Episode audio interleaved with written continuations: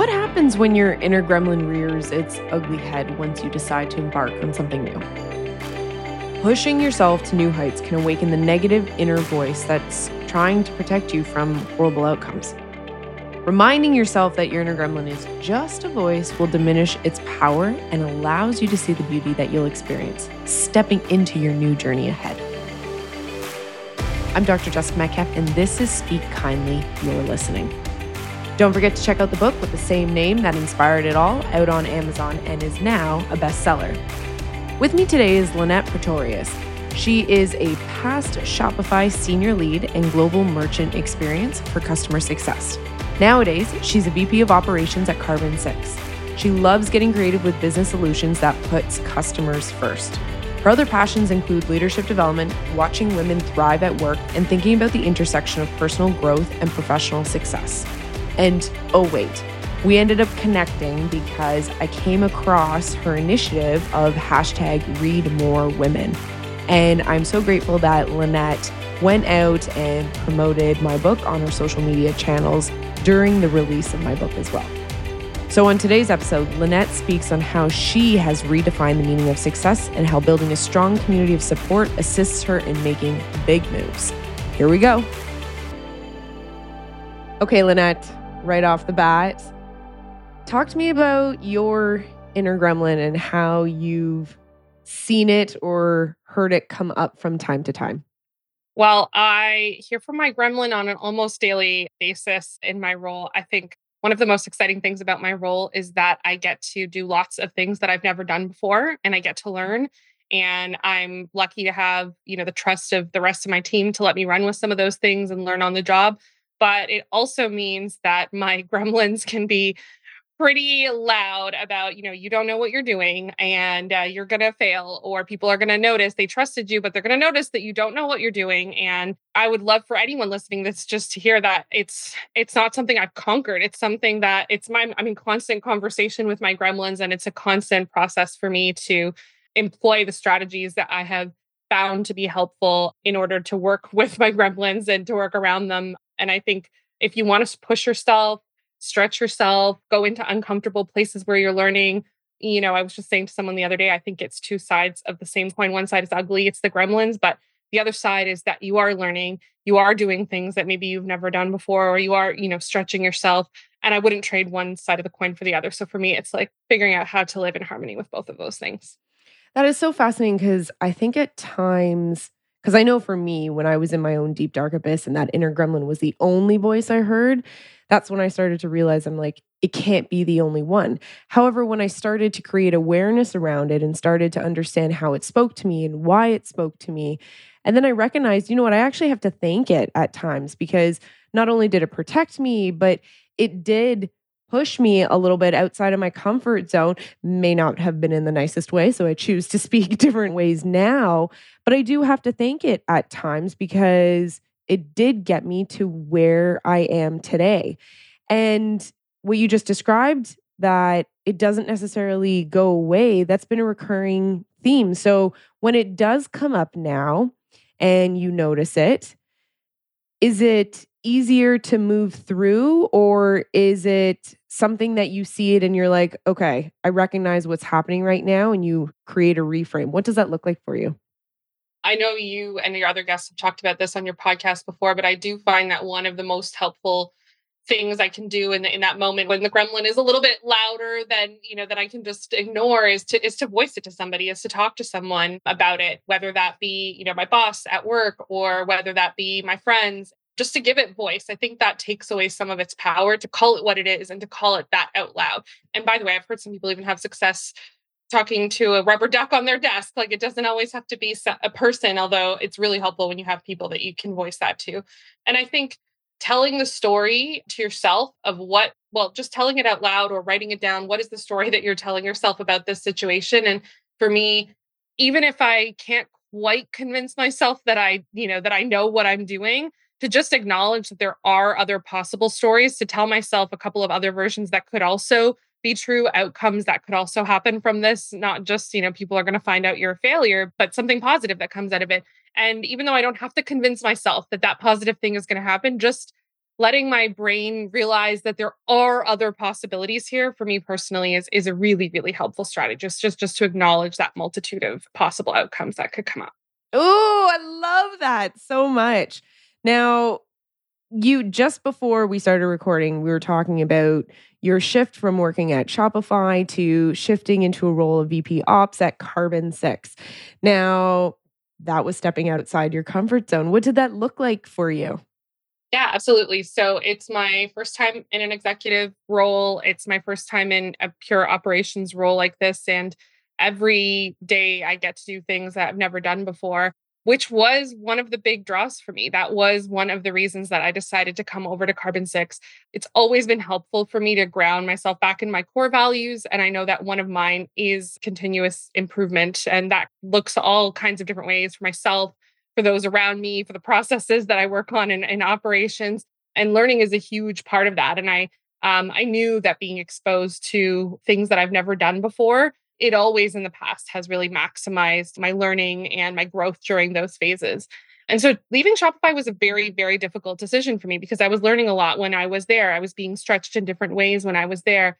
And it was actually the same impetus that brought me to Shopify in the first place, was that I felt that I could learn things that in my role at Shopify that I probably could never have learned in the role that I was in or the company I was in before that, even if I stayed another 5 or 10 years.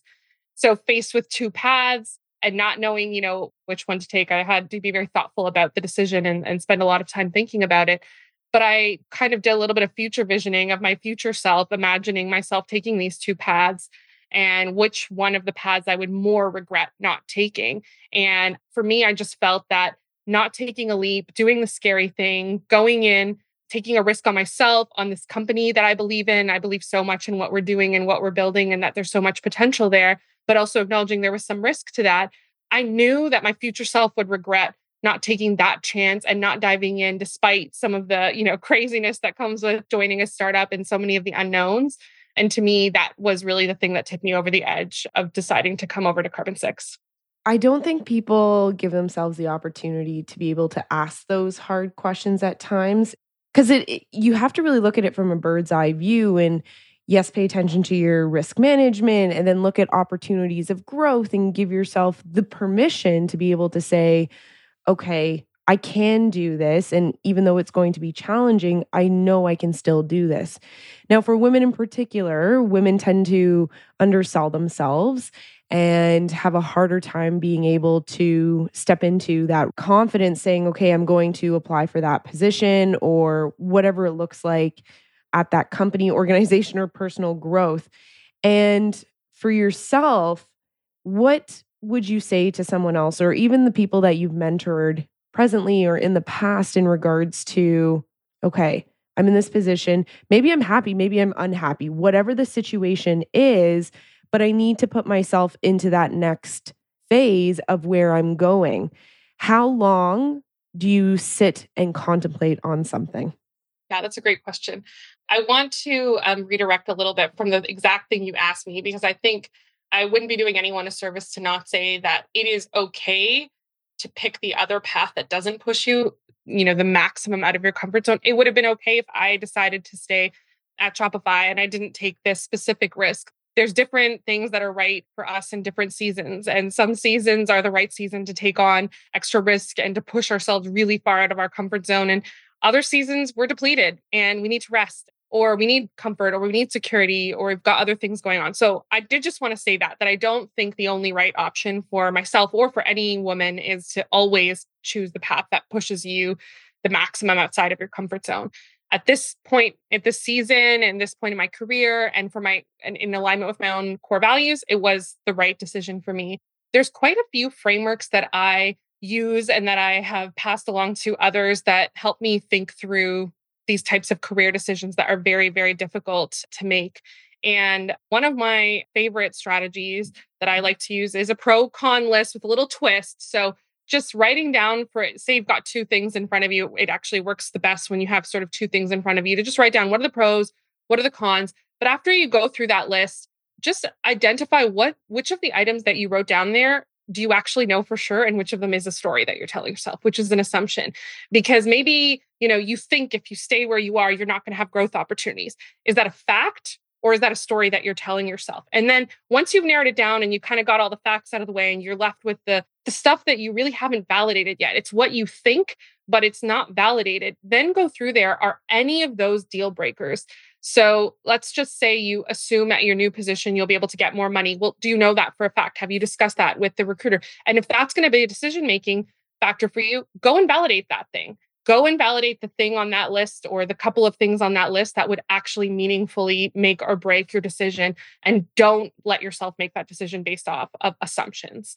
And this has gotten me out of many a sticky spot because sometimes it's, unless we call it out, it's so hard to recognize that some of the things that we're telling ourselves are stories and not facts. But only when you write it down like that and you actually force yourself to ask, do I know this or do I think this? Is when you can really get down to assumptions that you're making without even realizing it. And you can always go and validate those. So you have the power to do that.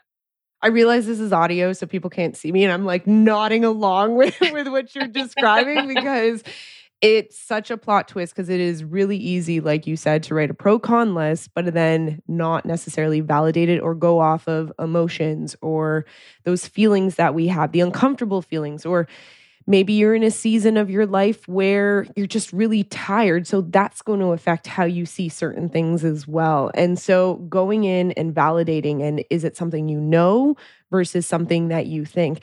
And that also gives you the opportunity to pay attention to if your inner gremlin has popped into that conversation that you're now having with yourself with the pros and cons list. You get to take that inner gremlin, put it off to the side and really go in and fact check what you need to be able to make the best possible decision for you. That is so good. You've got a little bit of qualitative, a little bit of quantitative with your own research, and that gives you the opportunity to make the best possible decision for yourself.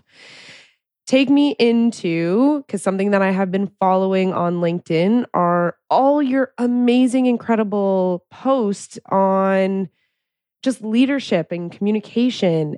Tell me a little bit about what prompted you to start writing the newsletter. Yeah, so I have a newsletter on LinkedIn called Read More Women, which I'll talk more about in a moment. But I also, to your point, post about all kinds of other leadership and career development topics.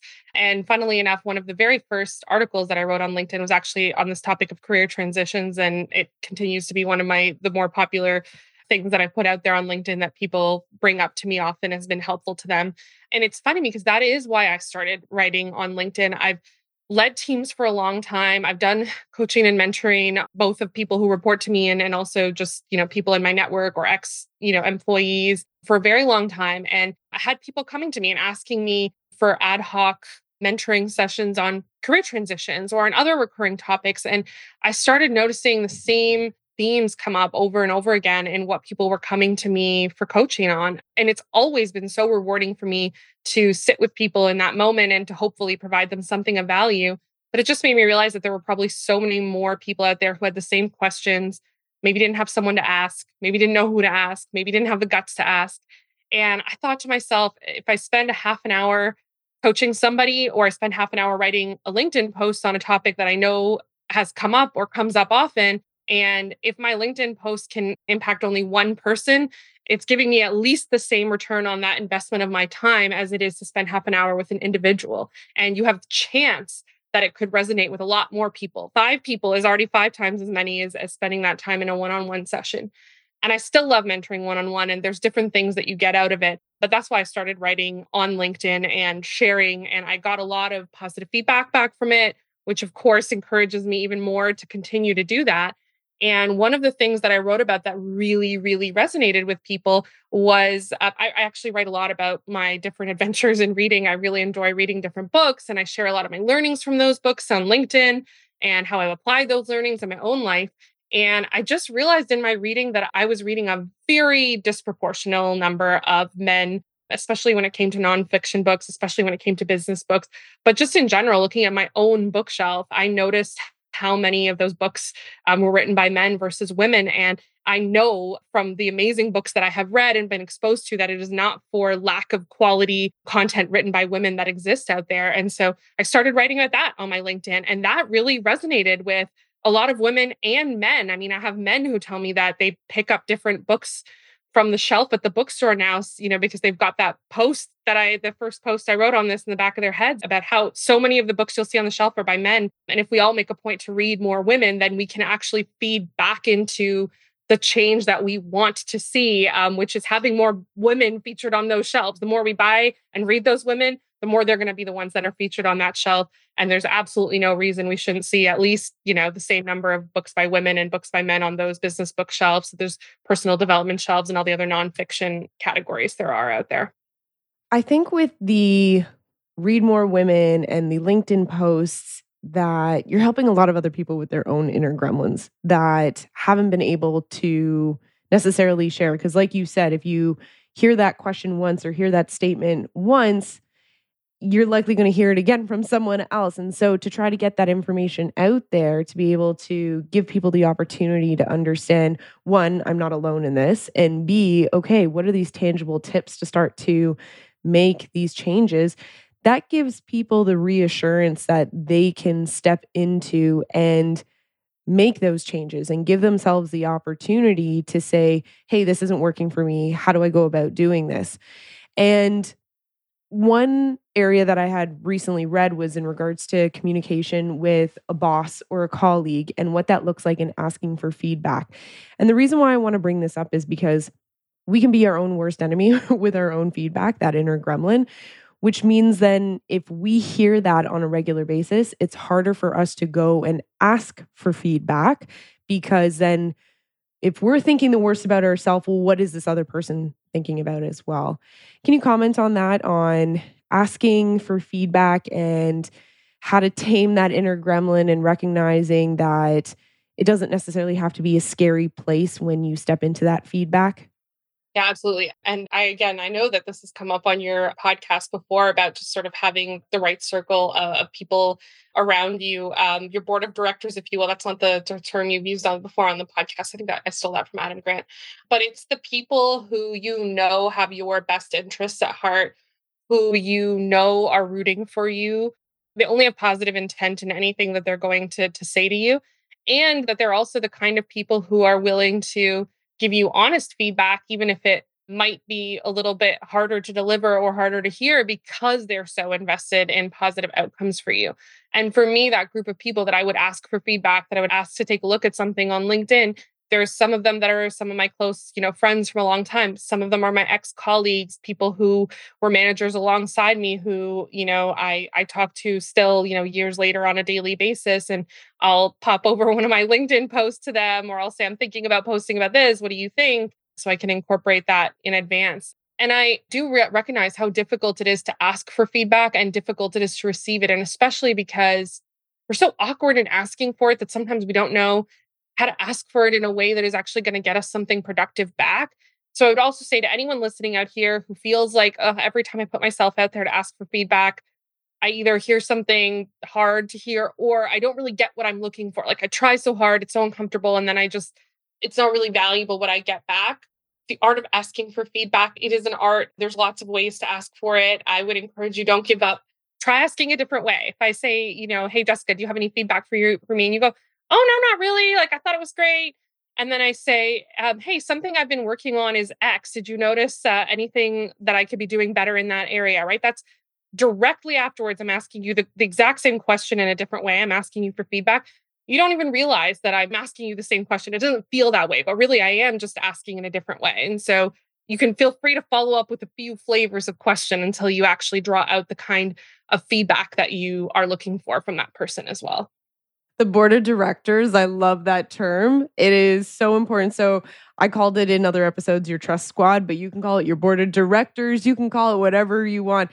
Whatever gives you the opportunity to feel safe to be able to ask for that feedback. Because there are at times where, because it is an art of feedback, that you may ask the wrong people and you may not get back what you want to hear. And that's not necessarily a bad thing. It just gives you the opportunity to start to figure out, okay, is this someone that I do want to go back to and ask for additional feedback? So I think that's really important to understand, who are those people that you go to within work, outside of work, and then what that looks like. Because It is so easy for that inner gremlin, your own inner gremlin, to be so loud and consistently stay loud, even when you hear people's feedback, if you don't give yourself the opportunity to find that safety opportunity with individuals that you know that you can still be you at the end of the day. Before that first LinkedIn post that you decided to post, so let's say someone else is in that position too right now. How long did it take for you to finally say, okay, I'm going to put something out there? Or what were you thinking during that time? Because when you ask for feedback, that's you intentionally going and requesting that. But then when you put yourself out there, it's open for interpretation from anyone at that point in time, right? So tell me a little bit about that. I think something that is a really powerful tool for me in many areas, including with my inner gremlin, and in this case with taking a leap, is to redefine what I'm going to consider success in that scenario. So is success the reaction that people are going to have to that post, or is the success when I post? Is the success being brave enough to post? And I'll tell you something that is really helpful to me, which is just to consider what can I actually control? Because guess what I can't control is your reaction to that post, how that post made you feel. I cannot control that. What I can control is my actions and my behaviors and living in alignment with my own core values and picking a definition of success, which is actually something I can control. If I'm going to define the success for my LinkedIn post as how many likes it gets, how many reactions it gets, whether people said it was helpful or whether somebody left me a bad comment on it, I'm going to be perpetually setting myself up for disappointment, because nothing that I can do can really influence any of those things directly. Indirectly, sure, but some posts might get more reactions than another one, but it's not something I can directly control. What I can directly control is I was brave enough to post it, and maybe I asked for feedback from my board of directors, or what are the things that I can control? And if I just stop thinking about success as how other people reacted to this thing, and the success is just that I put it out there into the world and that I was brave enough to do it, that often gets me over that hump of not kind of spiraling in my own head about what's going to happen. And then also just detaching myself a little bit from that outcome and realizing I already succeeded. I already won when I put the post up. That helps, because sometimes still I've been posting on LinkedIn for more than a year, and sometimes I'll post something and for whatever reason it falls flat. It does. You probably will go and look and you won't see it, because guess what? It doesn't show up in your algorithm because nobody saw it, but you don't see those ones, and those do happen. And I just think it's an important lesson every time to just detach myself from that. You cannot judge your actions by the outcome that you couldn't control. You can only judge your actions by what you could control, and that you lived in alignment with your own values, and that you did something that you feel proud about, like being courageous posting, if that's the thing for you. It's not the thing for everybody, but it's the thing for me. Mm-hmm. It's so challenging at times to be able to see that differentiation, especially when your feelings are so strong. And that becomes challenging in and of itself to partition, okay, what can I control? What can't I control? And I'll keep doing it until it starts to feel comfortable. And sometimes it just takes a significant amount of time and repeating it over and over until you do start to feel comfortable. Now, Read More Women. Absolutely love it. And I feel like I can't talk enough about it, because I think you opened up a dialogue that a lot of people weren't really paying attention to. And something that you said earlier on was the more that we read it, the more that we'll be able to see these individuals on shelves and to see that make a difference. And right now, I want to know, totally putting you on the spot for this question, what books do you have that you're currently reading right now that are women authors? Yeah, I just finished reading How We Show Up by Mia Birdsong, and it's a beautiful book about community and friendship. It's the best book that I've ever read on that topic of friendship and community. And I enjoy reading about the power of platonic relationships and community. And I would definitely recommend this. And I just got a big haul of more books by women. And it's so funny because I absolutely notice how it's changed my own buying habits. Ever since I started doing this, it's been a little bit less than a year that I've been putting out a monthly newsletter. I made a commitment to read at least 3 books a month written by women, nonfiction books written by women.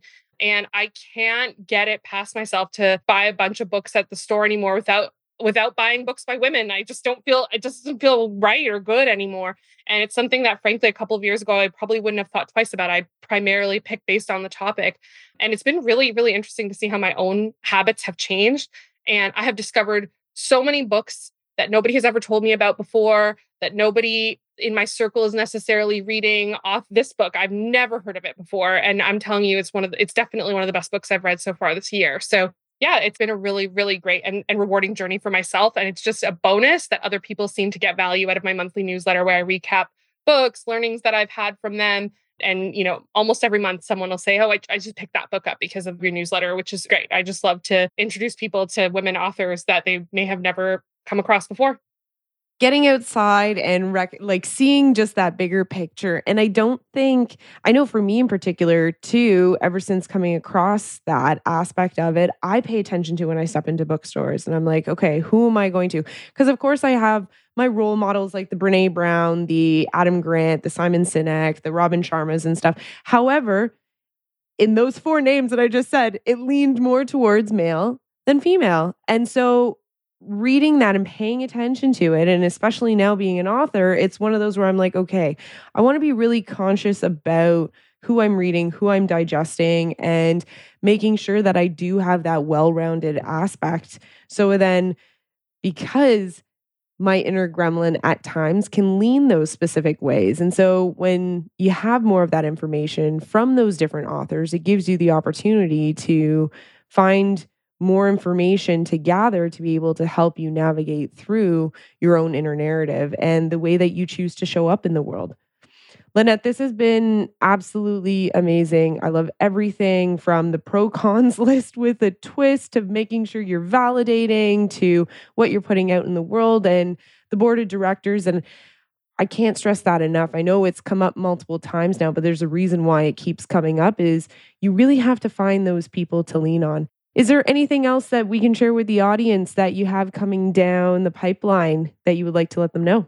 Well, if anyone is interested in getting recommendations on books written by women, I would definitely encourage them to follow me on LinkedIn and to follow my newsletter, to subscribe to it. It's a LinkedIn newsletter. And I do post articles and posts regularly on LinkedIn about leadership, career development, women in tech, and various other topics that I think will be of value based on the questions people come to me with. So if you're interested, definitely follow along.